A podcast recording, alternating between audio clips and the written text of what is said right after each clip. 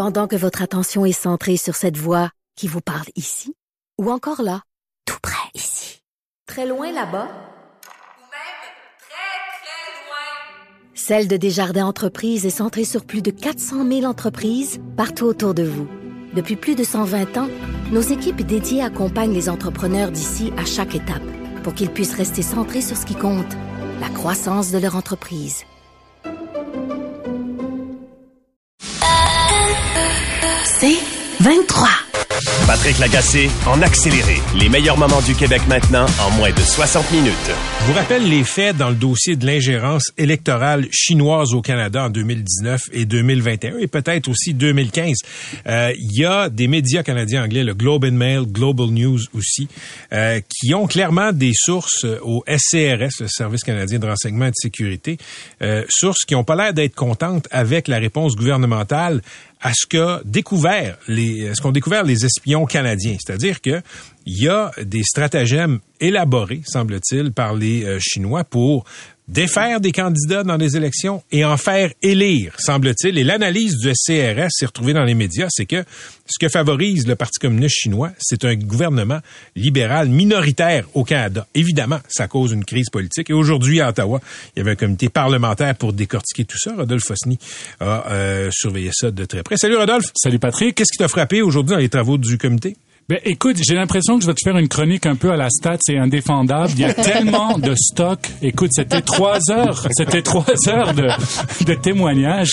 Mais c'est extraordinaire parce que tu as vraiment vu qu'il commence à avoir une vraie bataille de fonctionnaires versus fonctionnaires. Donc, tu, comme tu viens de dire, il y a des sources qui ont coulé des informations du service de renseignement du Canada. Aujourd'hui, on a commencé un peu à avoir la réponse des fonctionnaires parce qu'on a entendu des gens d'Élection Canada, des gens de la GRC, le directeur des services de renseignement, mais aussi des gens du protocole public en, cas- en cas d'incident électoral. Puis je vais te parler de ce super panel parce que ce panel, son but, c'était que si pendant l'élection fédérale, que ce soit en 2019 ou en 2021, il y a un incident électoral majeur, leur rôle, c'était de tirer la sonnette d'alarme. Et bien évidemment, comme on a appris dans le rapport qui a été déposé il y a deux jours, ils n'ont rien fait.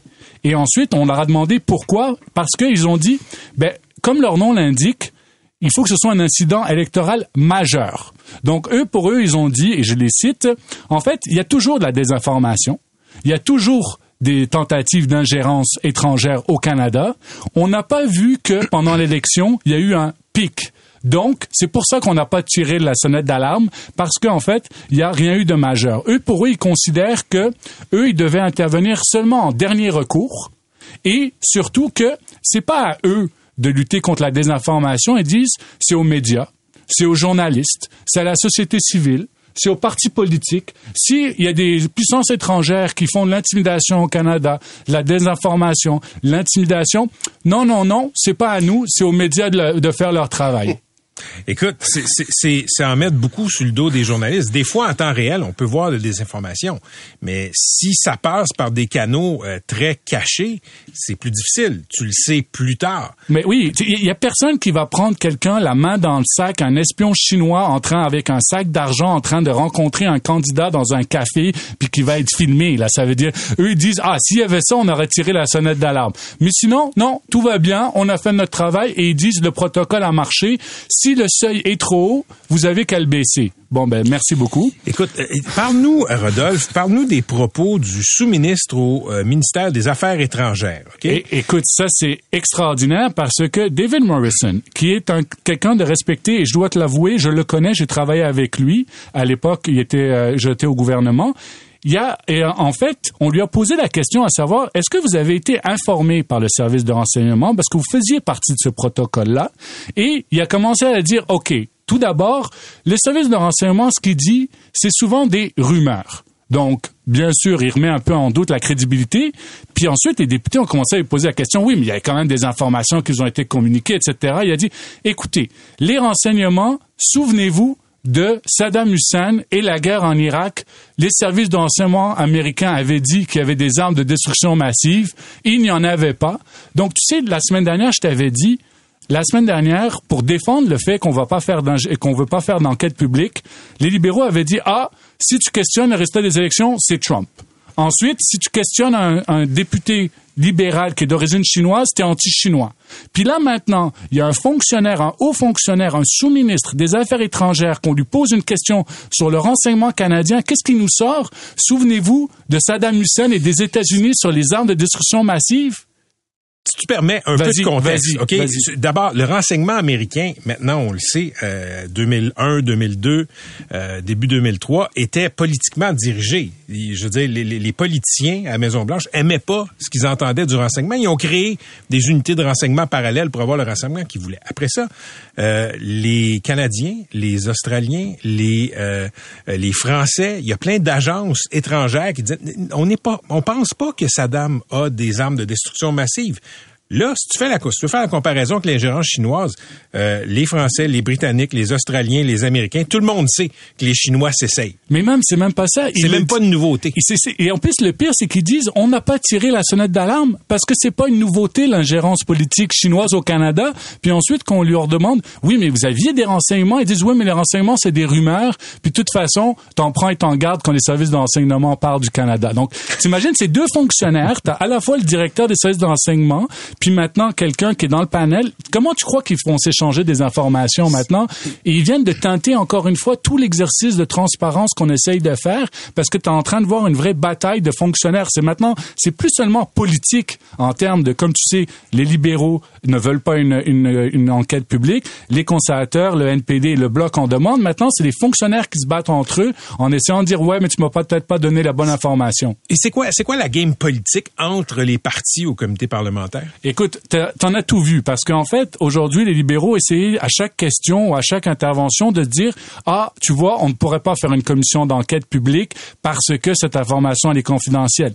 Il y a même eu un député qui a dit mais est-ce que vous pensez que les rapports que le Globe and Mail a vus du, des services de renseignement qui ont été coulés, est-ce qu'on a une preuve que peut-être c'était pas en fait de l'ingérence, que c'était pas peut-être même des faux rapports qui ont été eux-mêmes ingérés par des faux services de C'est, que le SCRS a pas dit ça. Ben exactement. Donc il y a ça. Et il y a même, euh, tu sais qu'on a parlé d'un député libéral qui peut-être a été influencé par la Chine. Il y a même un député qui a demandé une question en disant mais est-ce que c'est possible qu'un député en fait a été victime de ça en fait et en fait comme s'il ne le savait pas qu'il y a un bus qui débarque avec des gens avec écrit son nom sur le bras en disant va voter pour ce candidat là dans cette circonscription.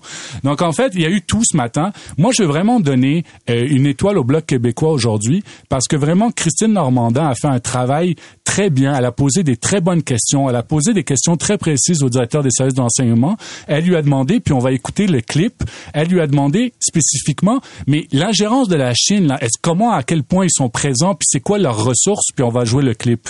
under Xi Jinping, this organization, uh, you know, has been uh, provided new budgets, and that now the budget of the organization dedicated to engage the uh, Chinese abroad, but also to interfere in in other countries' internal affairs that done by the FWD. The budget of that organization now is bigger than their entire Department of Foreign Affairs. Traduis-nous ça. Écoute, le budget que la Chine a pour des opérations spéciales d'ingérence politique à l'étranger est plus gros que leur budget de leur ministère des Affaires étrangères. Ça te donne à quel point c'est quoi leur priorité. Ce n'est pas de créer des liens diplomatiques avec des pays, c'est de faire de la désinformation, des campagnes organisées avec des agents euh, dans des pays. Donc tu peux te montrer que les ressources qui sont déployées par la Chine, quand ta priorité c'est plus d'argent sur des espions que sur de la diplomatie. Parenthèse, David Vigneault, c'est un francophone? Oui. La question venait d'une députée francophone? Euh, non, ça venait d'une députée Ok. anglophone, mais ça a été repris après par euh, Madame euh, par Madame Normandin. Parfait. Autre clip euh, du comité parlementaire. Écoute, euh, une question qu'on a beaucoup parlé, puis c'est est-ce qu'on devrait aller sur le modèle australien? Parce que comme tu sais, le modèle australien, puis ça fait des mois que on réclame ça, c'est qu'on fasse un registre avec les agents qui sont sous influence étrangère au Canada. Jusqu'alors, les libéraux ont refusé de faire ce registre-là. Madame Normandin a posé la question au directeur des renseignements. On va l'écouter. Est-ce que ce serait un outil intéressant pour euh, le SCRS d'avoir un registre public des agents qui euh, agissent au nom de pays euh, qui peuvent faire de l'interférence? En réponse à cette question, j'ai dit oui, je crois que c'est un, un outil important. Donc, en fait, là, moi, ce que je pense, c'est que Trudeau, là, il est en train de se braquer. Il continue à ne pas accepter le premier ministre Trudeau à avoir une enquête publique. Il y a peut-être une petite sortie, c'est en fait d'agir tout de suite concernant de mettre un registre. Ça montrera qu'il bouge. Mais moi, je pense que il ne fait que reculer avant de sauter parce que il y a tellement de pression actuellement pour qu'il y ait une enquête publique. Puis on le voit que même, on ne peut même plus voir la coordination entre les services de renseignement et le ministère des Affaires étrangères quand un qualifie les informations de rumeurs et de sources ou l'autre jette un discrédit sur le travail de l'autre. Tu vois un peu où est-ce qu'on en est maintenant au Canada. Je vois que le téléroman va se poursuivre encore pendant un petit bout de temps. Pendant un petit bout, merci. Merci, Rodolphe.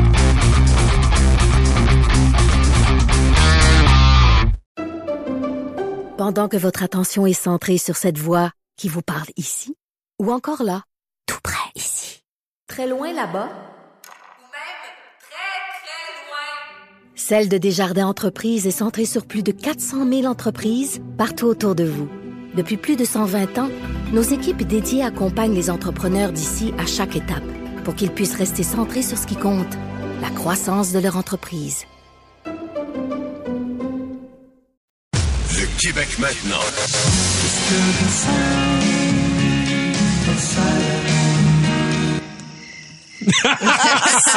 Oh, on attendait la suite. Quelques strophes. Salut, Katia Gagnon? Salut Patrick Agacé. Je trouve qu'il n'y a pas assez de silence dans nos vies. Non, c'est ça. Puis là, tu, tantôt, tu as comme un peu réagi quand j'ai dit ma semaine de relâche égale silence, que c'est ça, est complètement folle, avec les enfants qui courent partout et tout ça. C'est parce que moi, pendant la semaine de relâche, en fait, c'est moi, tu sais, comme j'aime l'hiver, hein, j'ai déjà euh, sorti du placard ici dans cette même émission pour dire que c'était quasiment ma saison préférée. Donc, généralement, quand c'est la semaine de relâche, je m'en vais à mon chalet et je m'en vais dans le bois. Alors, Et là, c'est le silence. L'hiver, le bois, c'est le silence. Ça fait tellement de bien. Il n'y a pas de bruit à part un petit pic bois des fois ou tu sais. Ça fait vraiment du bien parce que je trouve que il n'y a pas assez de silence dans nos vies. On a complètement perdu conscience du bruit constant qui nous entoure. Euh, J'asais tantôt avec euh, les recherchistes de cette excellente émission. Le niveau de bruit dans les restaurants, euh, notamment, est hallucinant. C'est quasiment des fois rébarbatif euh, de d'aller au restaurant parce que c'est euh, c'est une soirée extrêmement bruyante. Donc en 2010, moi j'ai fait une série sur le silence. Une série sur le silence. Oui, mes- mesdames et messieurs, j'étais vraiment payée pour faire ça. C'était, je dois le dire, passionnant. Qu'est-ce que c'est une série sur le silence? Alors, j'étais allée, j'avais exploré le silence dans divers aspects. Et j'étais allée notamment faire une cure de silence dans un endroit. Euh, Comme un monastère? C'est ça, quelque Ok. chose. C'était pas un monastère, c'était un- des espèces de petites cabanes dans le bois euh, où tu allais passer trois jours. Donc, il n'y avait pas un chat. Et en 2010, je le rappelle, moi, personnellement, je n'avais pas de téléphone intelligent, donc il n'y avait pas de téléphone. T'es encore au flip. J'avais même pas d'heure dans mon chac là, c'était vraiment c'est comme j'ai lu j'ai relu La vie dans les bois de Henry David Thoreau qui avait vécu deux ans dans la forêt de Nouvelle-Angleterre sur le bord d'un étang au 19e siècle. Alors, c'est un arrêt brutal de la course folle. À mon arrivée, la propriétaire m'avait dit faites attention là, parce que l'arrêt brutal, euh, tu sais, c'est le, le- le mélange silence-inaction, ça peut être dangereux. Dangereux. Une crise de cœur. Elle m'avait dit, Tout est dangereux. elle m'avait dit qu'il y avait certaines personnes qui, avaient- qui ressentaient des malaises physiques. Parce que là, un moment, tu sais, tu, tu cours, tu cours, tu cours tout le temps, il y a du bruit partout, tu cours, puis là, t'arrêtes tout, clang, tu fais plus rien, puis t'es en silence, puis il y a personne. Donc, c'est ça. Elle m'avait dit, vous allez peut-être ressentir des malaises physiques. Bon, je me suis pas rendu là. Euh, J'avais aussi parlé à Mario Cyr, le plongeur, Oui. qui a exploré donc les endroits les plus silencieux de la planète, l'Arctique, l'Antarctique. Rien, pas un son, à part des fois la glace qui se brise. C'était fascinant. Alors lui, il disait qu'il y avait un besoin physique de silence, qu'à chaque année, il se retirait dans une tente quelque part pour faire une retraite. Et j'avais aussi découvert dans cette excellente série un endroit à Montréal où le silence parfait existe. Ah, il existe une telle chose Oui. que le silence parfait. Il est à l'Université McGill, le silence parfait, Patrick, dans une chambre anéchoïque. Il coûte combien? Ben, écoute, c'était, je sais comment dire, c'est pas payant, c'est pour faire des recherches Ah, sur le son. Et euh, donc, c'est une chambre qui est euh, isolée en dedans, en dehors, avec une porte qui s'ouvre avec un bruit de succion. Donc, j'avais traîné le musicien Yann Perrault à l'intérieur Alors, il avait demandé qu'on éteigne les lumières. Alors, il n'y avait plus de son et plus de lumière. Il avait passé une heure là-dedans. C'était comme passer une heure dans l'espace intersidéral, mais sous la Terre. Wow. C'était vraiment particulier. Et euh, avant de, fa- de faire ça, j'avais fait une entrevue avec un chercheur, le, le- le chercheur responsable, dans une pièce que je pensais silencieuse. Alors, on avait un niveau de bruit de 70 décibels dans cette pièce-là, qui est à peu près comme l'intérieur d'un train qui roule. Donc, on est toujours à l'intérieur d'un train qui roule. On a toujours a- ce a toujours- niveau de bruit-là. Il y a toujours un bruit qu'on qu'on finit par oublier. Exact.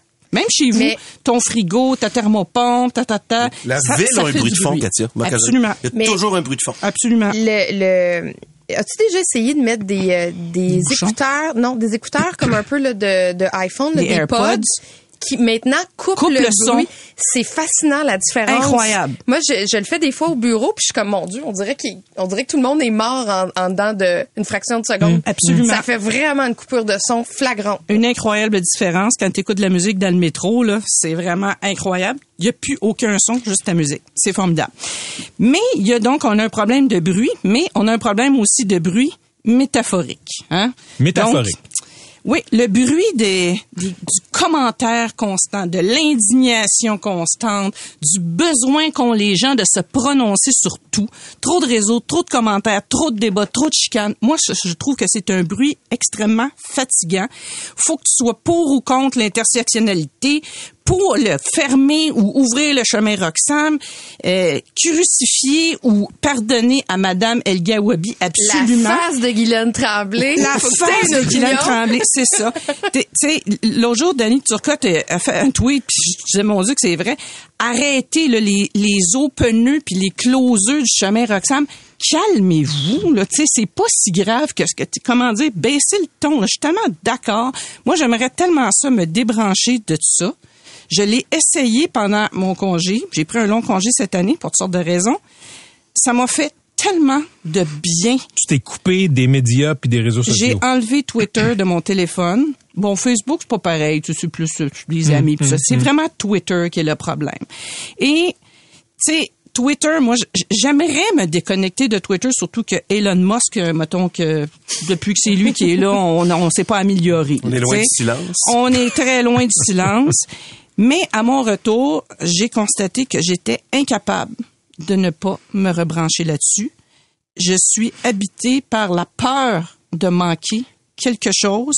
C'est comme une drogue. Je suis plus capable de me débrancher de ça. Katia, si, si t'étais pas journaliste, tu pourrais vivre sans Twitter.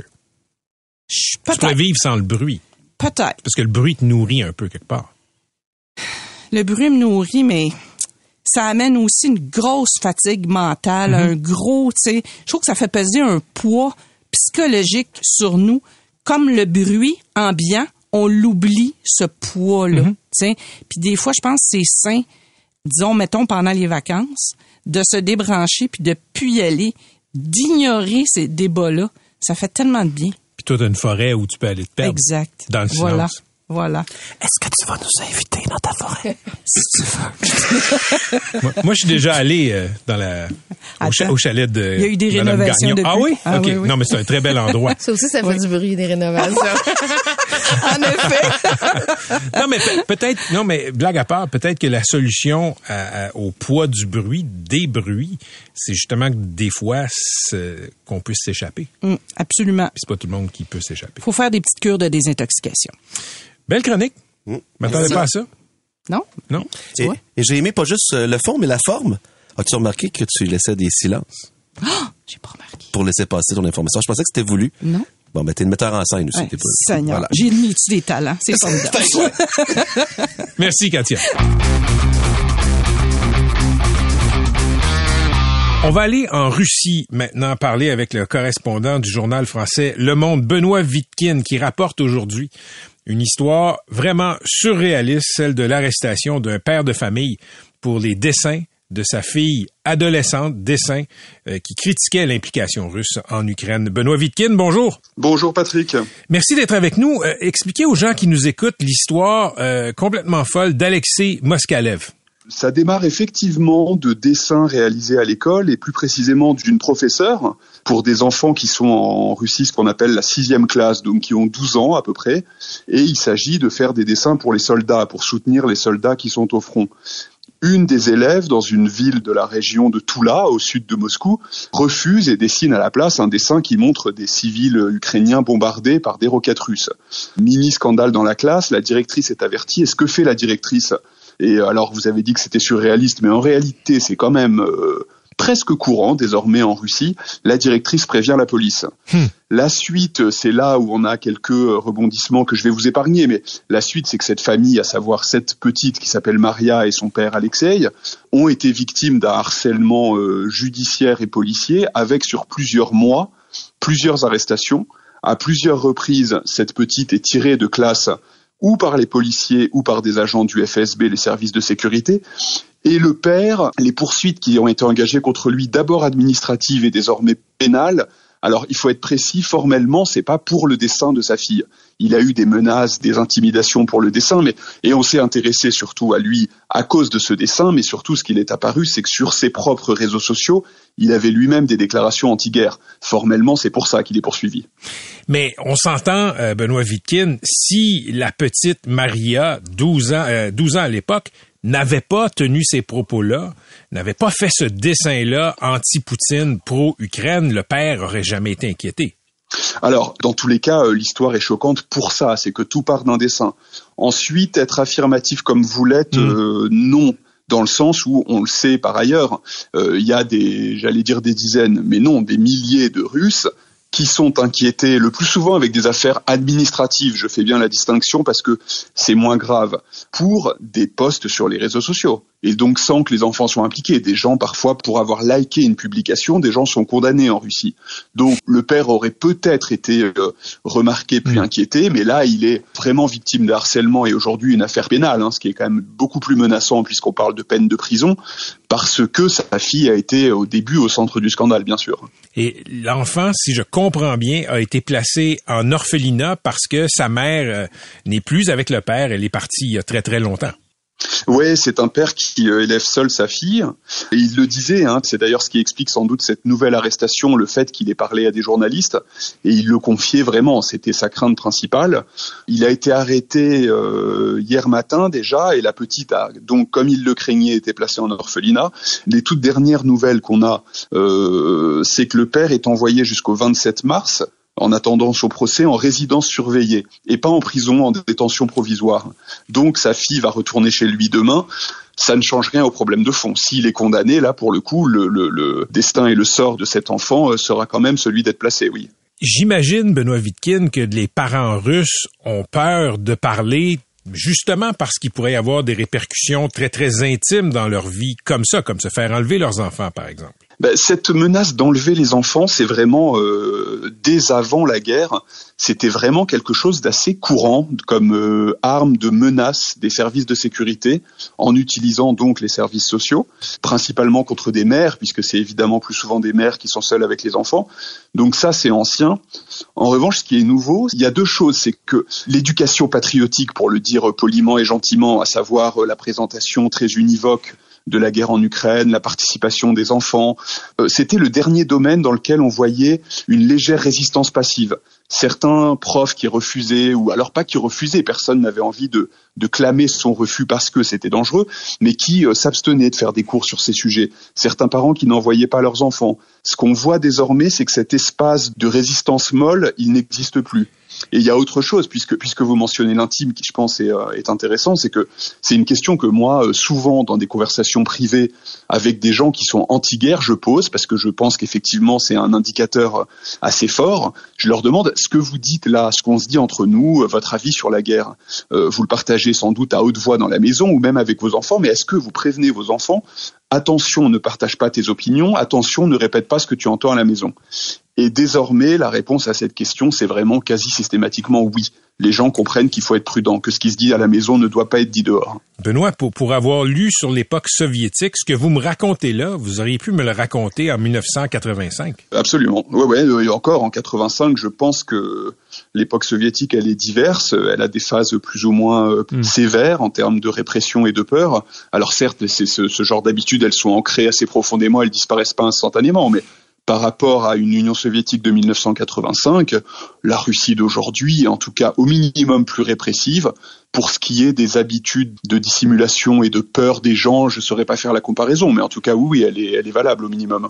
Fascinant et troublant, Benoît Vitkin. Avant de vous laisser aller, euh, expliquez-nous ce qui s'est passé, ce qui transpire. Là. Il y a eu, semble-t-il, un échange de tirs à l'intérieur de la Russie entre les forces de sécurité et, semble-t-il, des soldats ukrainiens. C'est en partie assez opaque, comme souvent euh, les informations qu'on a qui arrivent côté russe aussi côté ukrainien s'agissant des opérations militaires. Mais ce qui semble sûr, c'est qu'il y a eu des échanges de coups de feu, euh, et c'est la première fois que les deux parties en font état aussi ouvertement des échanges de coups de feu euh, sur le territoire russe, pardon. Pas uniquement des frappes d'artillerie, pas uniquement des frappes de drones. Euh, donc ça, c'est une première. Un tournant, sans doute pas, parce que ça semble avoir été relativement limité. Euh, mais c'est vrai que les gens euh, qui font figure de faucons, on va dire, à Moscou, se- ont déjà sauté sur cet épisode pour dire il faut durcir la guerre, il faut durcir le contrôle de la société et du territoire. C'est évidemment quelque chose qui fait réagir en Russie. À surveiller. Merci beaucoup, Benoît, d'avoir été avec nous. Merci à vous. C'était Benoît Vitkin, correspondant du journal Le Monde à Moscou.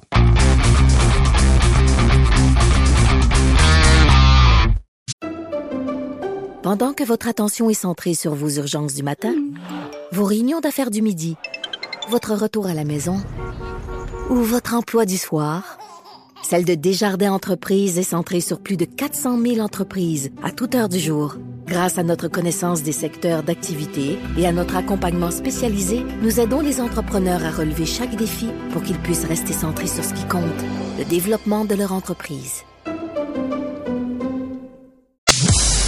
Et spectacle. Voici Catherine Beauchamp. Abattu hier soir dans Saint-Michel, Dominique Louis est la nouvelle victime de cette flambée de violence par arme à feu attribuable à des conflits entre gangs Connaissais-tu? Pas plus que ça. Sa musique était nice, mais c'est tout. J'ai besoin d'avoir votre attention.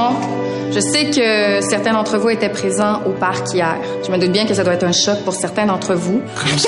T'es complètement Ok, high! Lily, mais- ça, ça fait des mois que tu veux nous reprendre ta fucking Mais non, mais c'est bullshit! juste parle pas de même à ta mère, toi!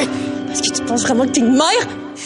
Je voudrais qu'on m'efface saison 2. La saison 1 avait été euh, très, très bien reçue. Euh, Catherine, tu nous en avais parlé. Oui, ça Et- avait gagné plein de prix. aussi. Exactement. Julie Perrault est en studio pour euh, nous en parler. Salut, Julie. Allô? Hey, faut que je te m'en tape pour euh, pour me replonger là-dedans. Moi, ça m'avait fait très mal la saison Mhm. 1 de Je voudrais qu'on m'efface. Puis en plus, j'ai regardé encore une fois la fin de la saison 1 Pourquoi? qui est déchirante. Ben parce que je voulais me remettre dans le bain. Ah, OK. Puis j'avais comme oublié que ton personnage qui est une, une femme qui est sur la rue, qui est prostituée, qui a des problèmes de dépendance euh, reliés à la drogue, euh, qui s'occupe pas de ses enfants, très mal de ses enfants, admet à la fin de dire ben j'ai appelé la DPJ, ils s'en viennent vous chercher, Mhm. puis on voit cette scène déchirante où les enfants embarquent dans la voiture et euh, vont Mhm. aller dans une nouvelle famille.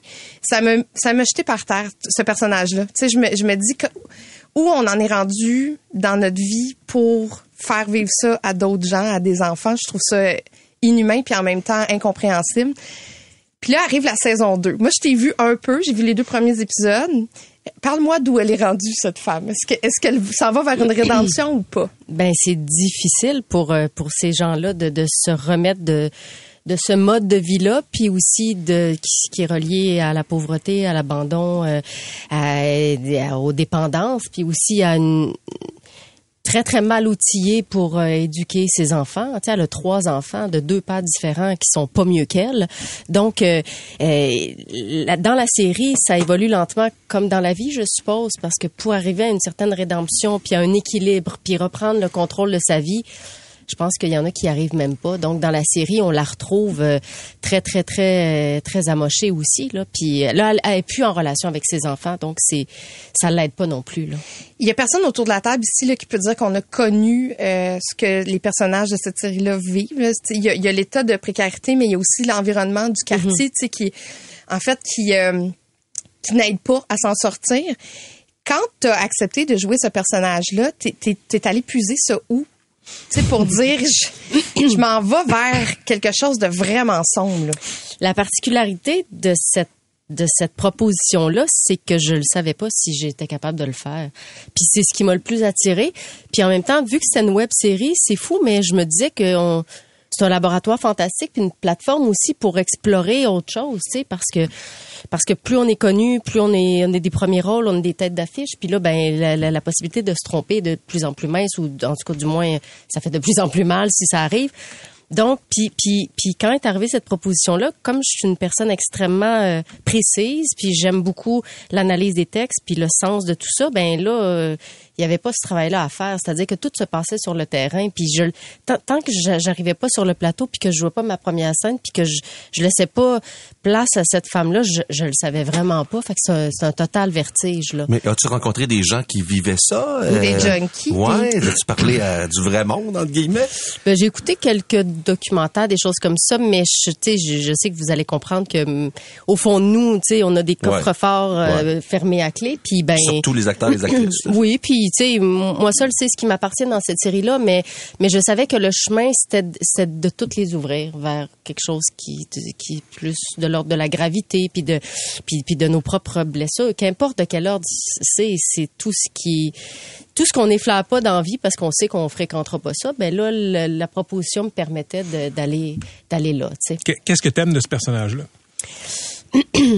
ce que j'aime le plus, c'est que c'est c'est qu'elle est pas capable. C'est que c'est tout ce qu'elle connaît, c'est l'amour pour ses enfants, puis le reste est en, dans, est en perte de contrôle.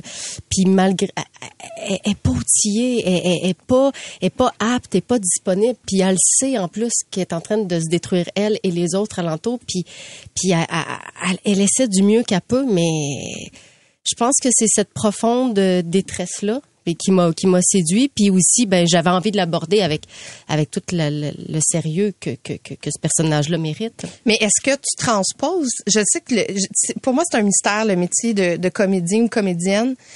Parce que moi, en regardant, je transpose automatiquement sur une situation. Tu sais, je m'imagine là, Mhm. dire, dire ça à ma fille, d'être sur le bord de la voiture, puis là, je me dis, mon Dieu, c'est épouvantable. Tu sais, comme, est-ce que tu tu t'imagines ce genre de scénario-là avec tes propres enfants? C'est pas tant comme ça que ça, ça fonctionne. La, la scène dont tu parles à la fin de la saison 1, peut-être que vous l'avez vue, euh, euh, où est-ce que où est-ce que j'appelle la DPJ moi-même, puis puis je, je renonce à la garde de mes enfants. Tu sais, c'est une scène, euh, mon Dieu, euh, c'est épouvantable. c'est super déchirant. Puis puis tu sais, je savais où est-ce que je voulais aller. J'avais juste pas si- par quel chemin quel chemin prendre. Puis puis c'est pas tant que tu fais des références avec ta propre vie ou, ou tu transposes pas parce qu'il faut que tu sois dans le moment présent puis tu joues avec un autre acteur, mais c'est juste un état. C'est comme s'il fallait que tu sois dans un état de profonde déchirure ou de blessure ou de vulnérabilité. Puis à partir de là, ben tu joues la situation. Mais c'est parce que dans ce cas-ci, je ne sais pas ce qui allait sortir. Fait que c'est ça qui est, qui est fou puis ce qui est fantastique en même temps. Mais tu sais, Piccoli, il m'avait dit... Euh, Eric Piccoli, Eric c'est c'est le Piccoli, réalisateur, mais l'auteur aussi, le co-auteur de la ouais, série. c'est ouais. ça. Puis tu sais, c'est arrivé cette scène-là qui m'avait dit, euh, on a tout, c'était fa- fantastique, mais tu sais, j'en referais une autre, puis j'ai dit, puis je- suis pas capable. Mm. Tu sais, dans le sens que là, moi, tu sais, je, je, je, je vais pas là. OK, ça, ça- ça, c'est intéressant, OK? Parce que moi, je suis pas comédien, euh, mais qu'est-ce qui fait qu'un comédien, une comédienne comme toi, une pro, se dit non, ça, je suis plus capable d'aller là. Je suis pas capable de faire le pas de plus. Ben c'est seulement que c'est pas que je suis pas capable, mais c'est parce que m'a donné c'est comme si quelqu'un te il t'enlève tout ce que tu as sur toi, puis là t'es tellement en tout cas moi je me sentais tellement vue que là ça ben là j'étais plus dans un état de jeu, c'était comme c'était plus un c'est ça, c'est comme un, désordre là, tu tu deviens tellement euh, tellement euh, investi, mais en même temps, tu as l'impression que tout le monde te voit. Fait que là, tu as juste envie de te rhabiller. Fait que je savais qu'on avait la scène aussi. Là. Tu sais, j'ai pas privé personne d'aller plus loin dans la scène. Question, question niaiseuse. Ouais. Ah, euh, tu sais, moi, quand je finis le show de radio, Mhm. j'arrive à la maison puis je passe à autre chose. Les gens qui nous écoutent ont des métiers. La plupart Mhm. peuvent faire ça aussi. Quand tu as passé une journée à tourner comme ça, Mhm. comment ça se passe le soir à la maison? Ben, tu sais, moi, je suis pas trop le genre à. Moi, je parle très peu de ma profession à la maison. Ça m'intéresse pas. Mais, tu, mais, tu- mais- mais- non, mais tu, tu traînes pas ça avec. Ben, tu sais, mettons cette journée-là, quand je suis rentrée à la maison, tu sais, si quelqu'un m'avait demandé, puis ta journée, ça- tu sais, c'était une, une drôle de journée. Je suis restée dans le silence parce que parce que moi-même dans la vie, je vais pas là. Je vais pas là. J'ai- Je, je le sais que c'est des, des- des endroits qui, qui sont souffrants. Fait que j'y vais pas, mais là, j'avais pas le choix d'y aller. Donc, c'est pareil. C'est les mêmes émotions. C'est c'est- le même état. Mais là, là, tu jouais du monde poqué, il y a du monde qui le vivent. Est-ce que tu as eu des commentaires des gens qui se sont retrouvés? Est-ce qu'il y a du monde qui t'ont confié que ça les a aidés parce qu'ils ont vu qu'on voyait ça à l'écran finalement?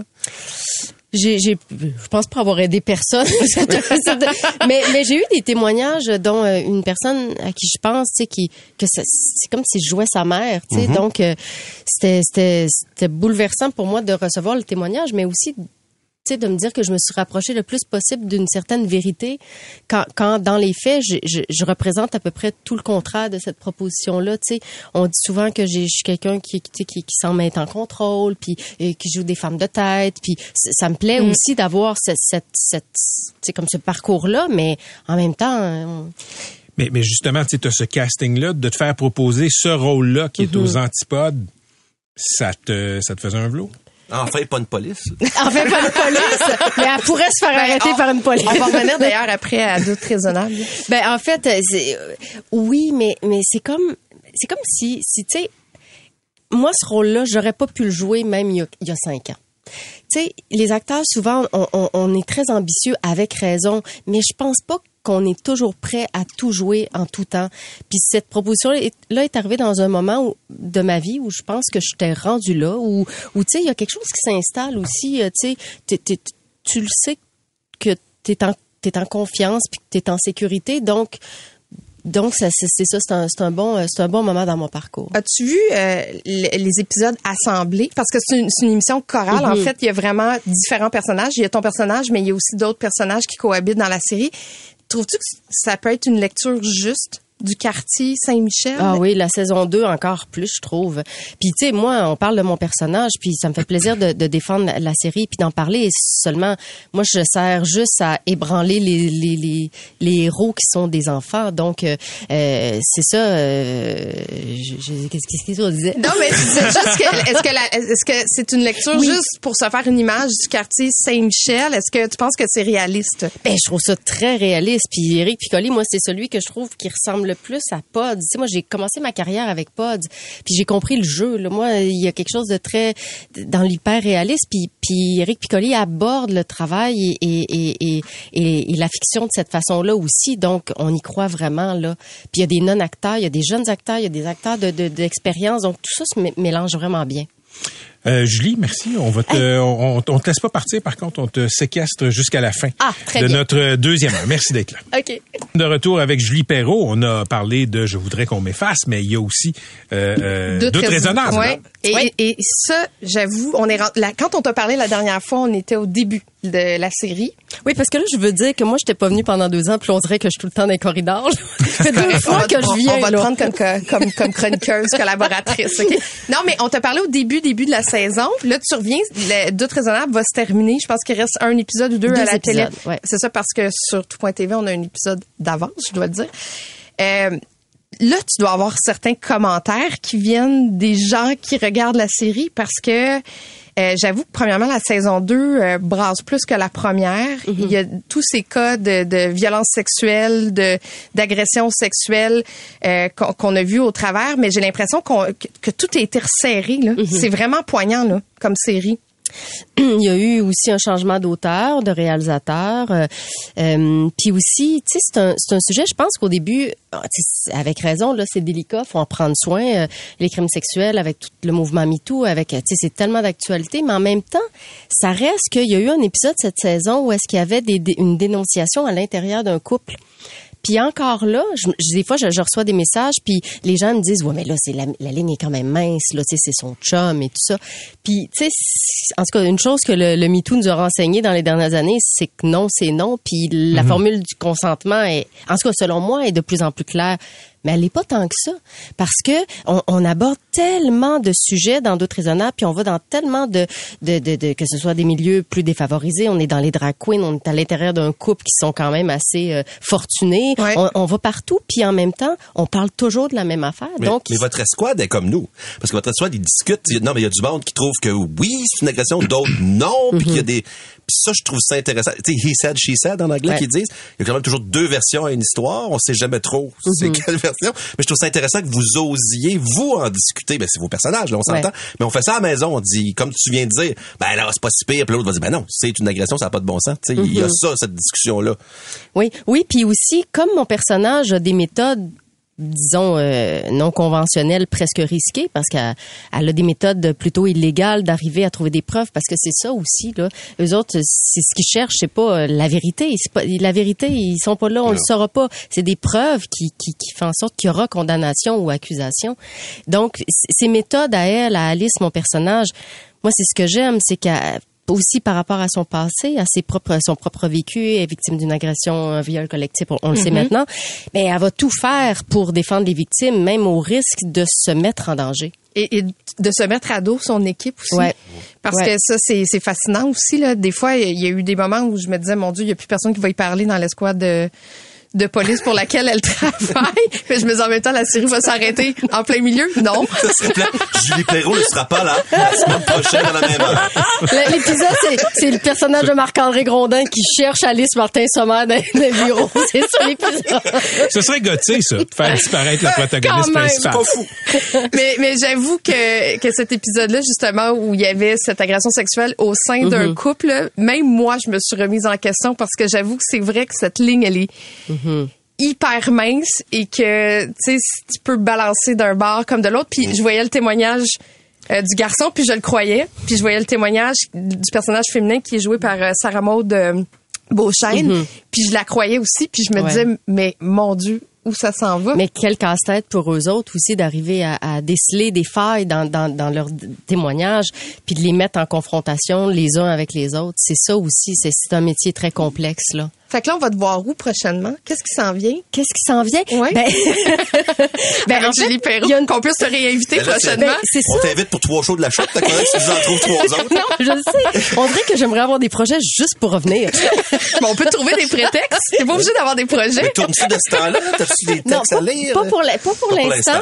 Euh, mais ah, ben, en fait, oui, j'ai des textes à lire parce que la saison 3 de Doute raisonnable reprendra bientôt. Donc, j'ai lu les trois premiers textes. C'est toujours aussi bon et fascinant. Puis c'est fantastique de reprendre un personnage et de recontinuer une série parce que parce que c'est de la possibilité de de- d'approfondir les personnages, de s'améliorer aussi, euh, puis euh, puis de retrouver les camarades. Moi, j'avais demandé, j'ai demandé à ma fille de 20 ans de regarder cette série-là justement pour ça, pour Mhm. les, les cas d'agression sexuelle, pour qu'elle soit sensibilisée. Puis tu Ouais. vois, elle, elle a dévoré. Ah oui, bon ben tant mieux. Le, fait que je, je pense que ça s'adresse vraiment à tout le monde. Puis elle s'en va en psychologie en plus. Fait que disons que c'est assez Ah, formateur. oui, effectivement, mais, je, mais je pense que ça doit être partagé. Puis on parlait euh, cette semaine des, tu sais, de se faire mettre de la drogue du viol dans Oui, son oui, verre. oui, oui, Mais oui. tu sais, ce sont en tout cas des multitudes de cas où les femmes doivent être sensibilisées. Absolument. Merci, Julie. Merci beaucoup Merci. à vous. On a déjà hâte de te, de te recevoir encore. Oh, Écoute, merci. comme photographe la semaine prochaine, probablement. C'était Julie Perrault. Merci On va t'envoyer encore. couvrir des événements.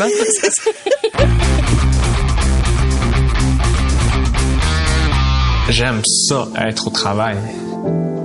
Je savais plus qui j'étais. Mon métier, c'est la restauration. On est dans un milieu de service à la clientèle.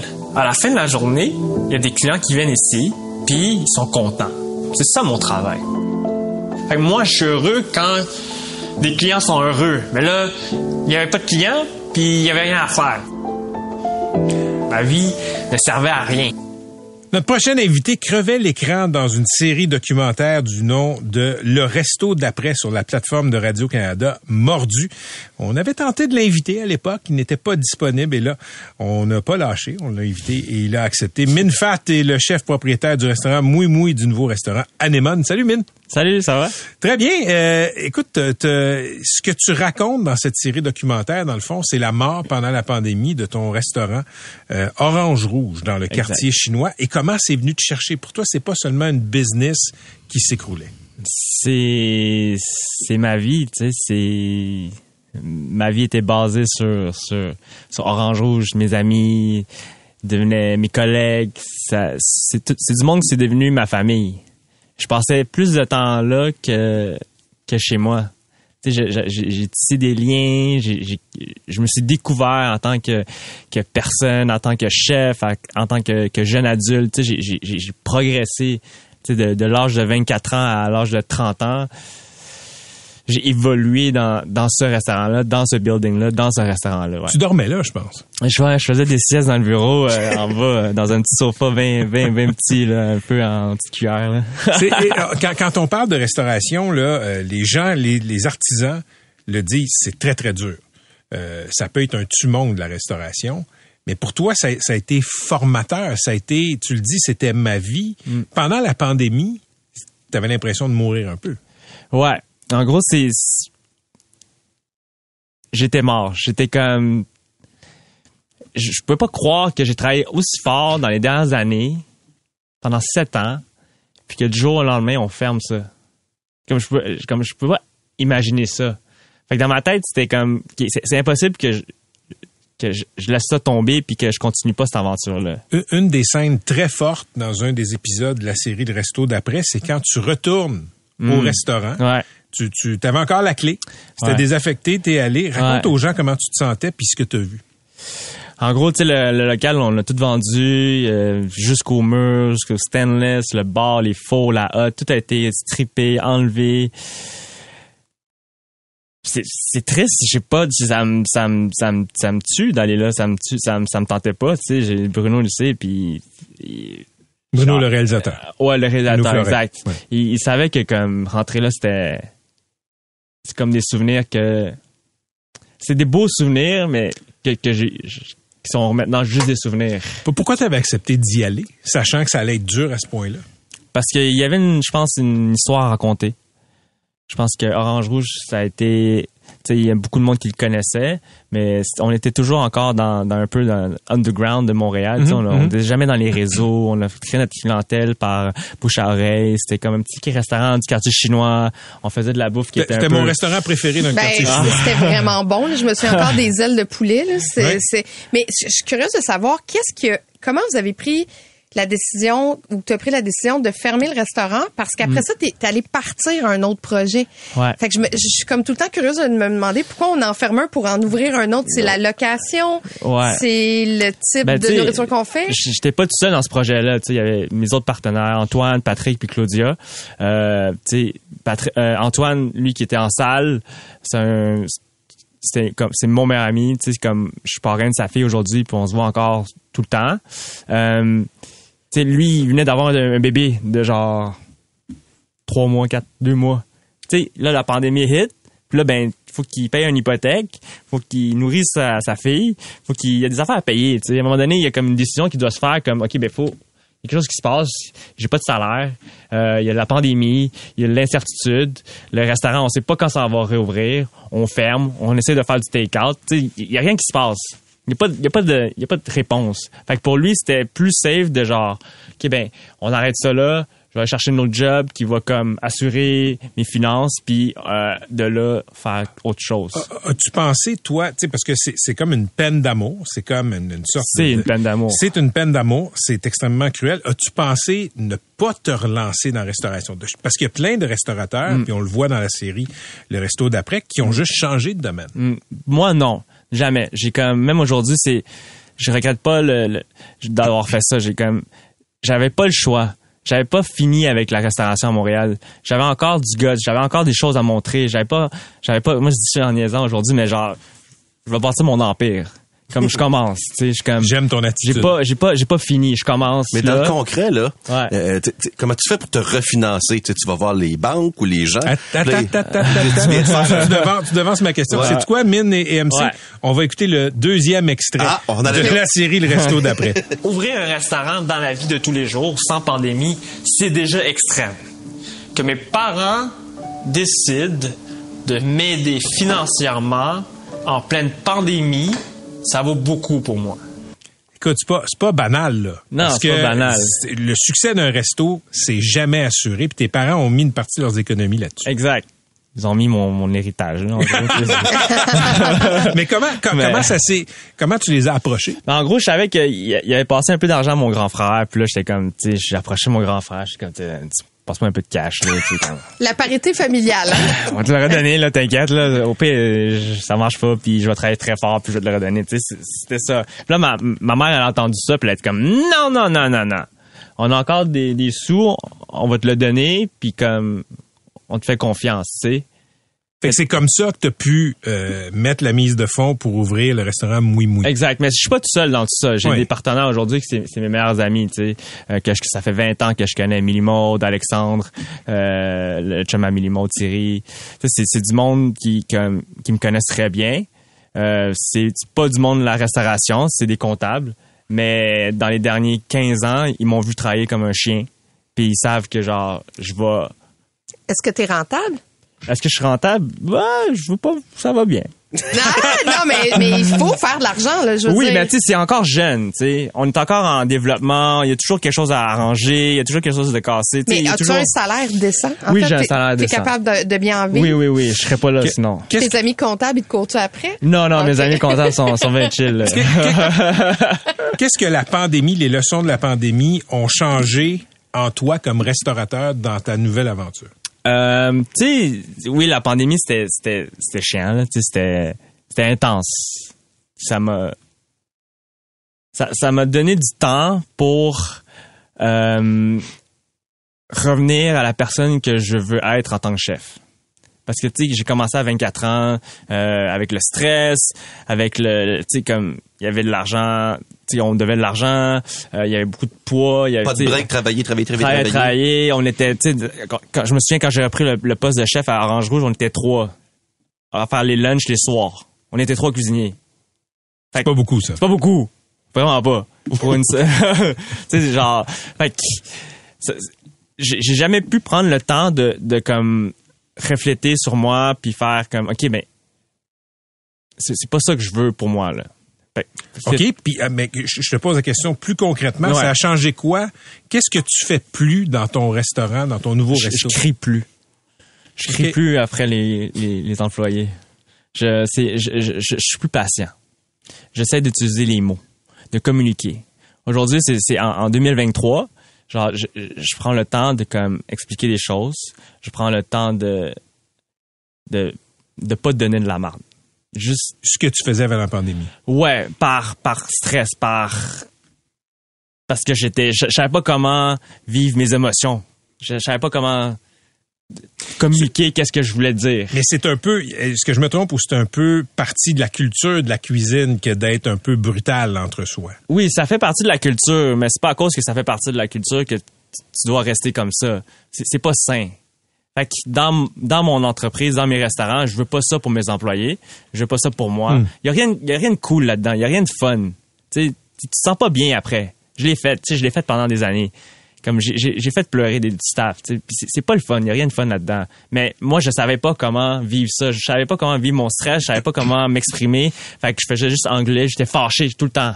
Est-ce que je me trompe ou c'est toi qu'on voit dans la série, tu me pardonneras, là, ça fait quand même trois mois, et qui, qui se lance dans le yoga, dans l'activité physique, puis genre d'avoir une vie en dehors du resto. Ouais, c'est important. C'est pour ça un peu que là, les, les deux restaurants, on est ouverts quatre soirs seulement. OK. Pour permettre au staff d'avoir une vie. Tu sais, on travaille fort, oui, pendant quatre jours. Ils font leurs heures.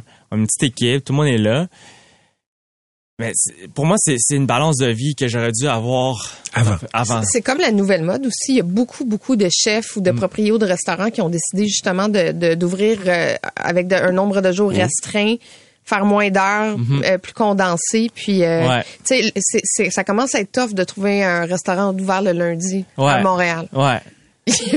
C'est correct, tu sais, c'est- c'est une réalité, puis c'est c'est un, un changement, puis c'est ça qu'il faut aujourd'hui.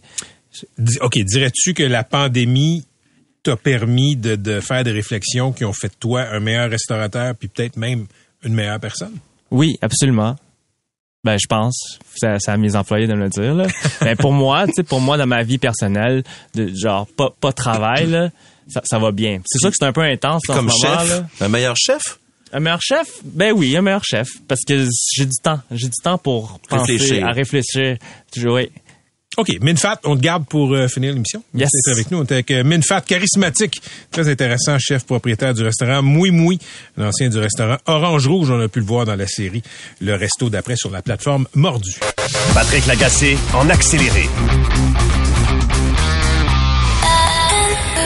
C'est 23. Pendant que votre attention est centrée sur vos urgences du matin, vos réunions d'affaires du midi, votre retour à la maison ou votre emploi du soir, celle de Desjardins Entreprises est centrée sur plus de 400 000 entreprises à toute heure du jour. Grâce à notre connaissance des secteurs d'activité et à notre accompagnement spécialisé, nous aidons les entrepreneurs à relever chaque défi pour qu'ils puissent rester centrés sur ce qui compte, le développement de leur entreprise.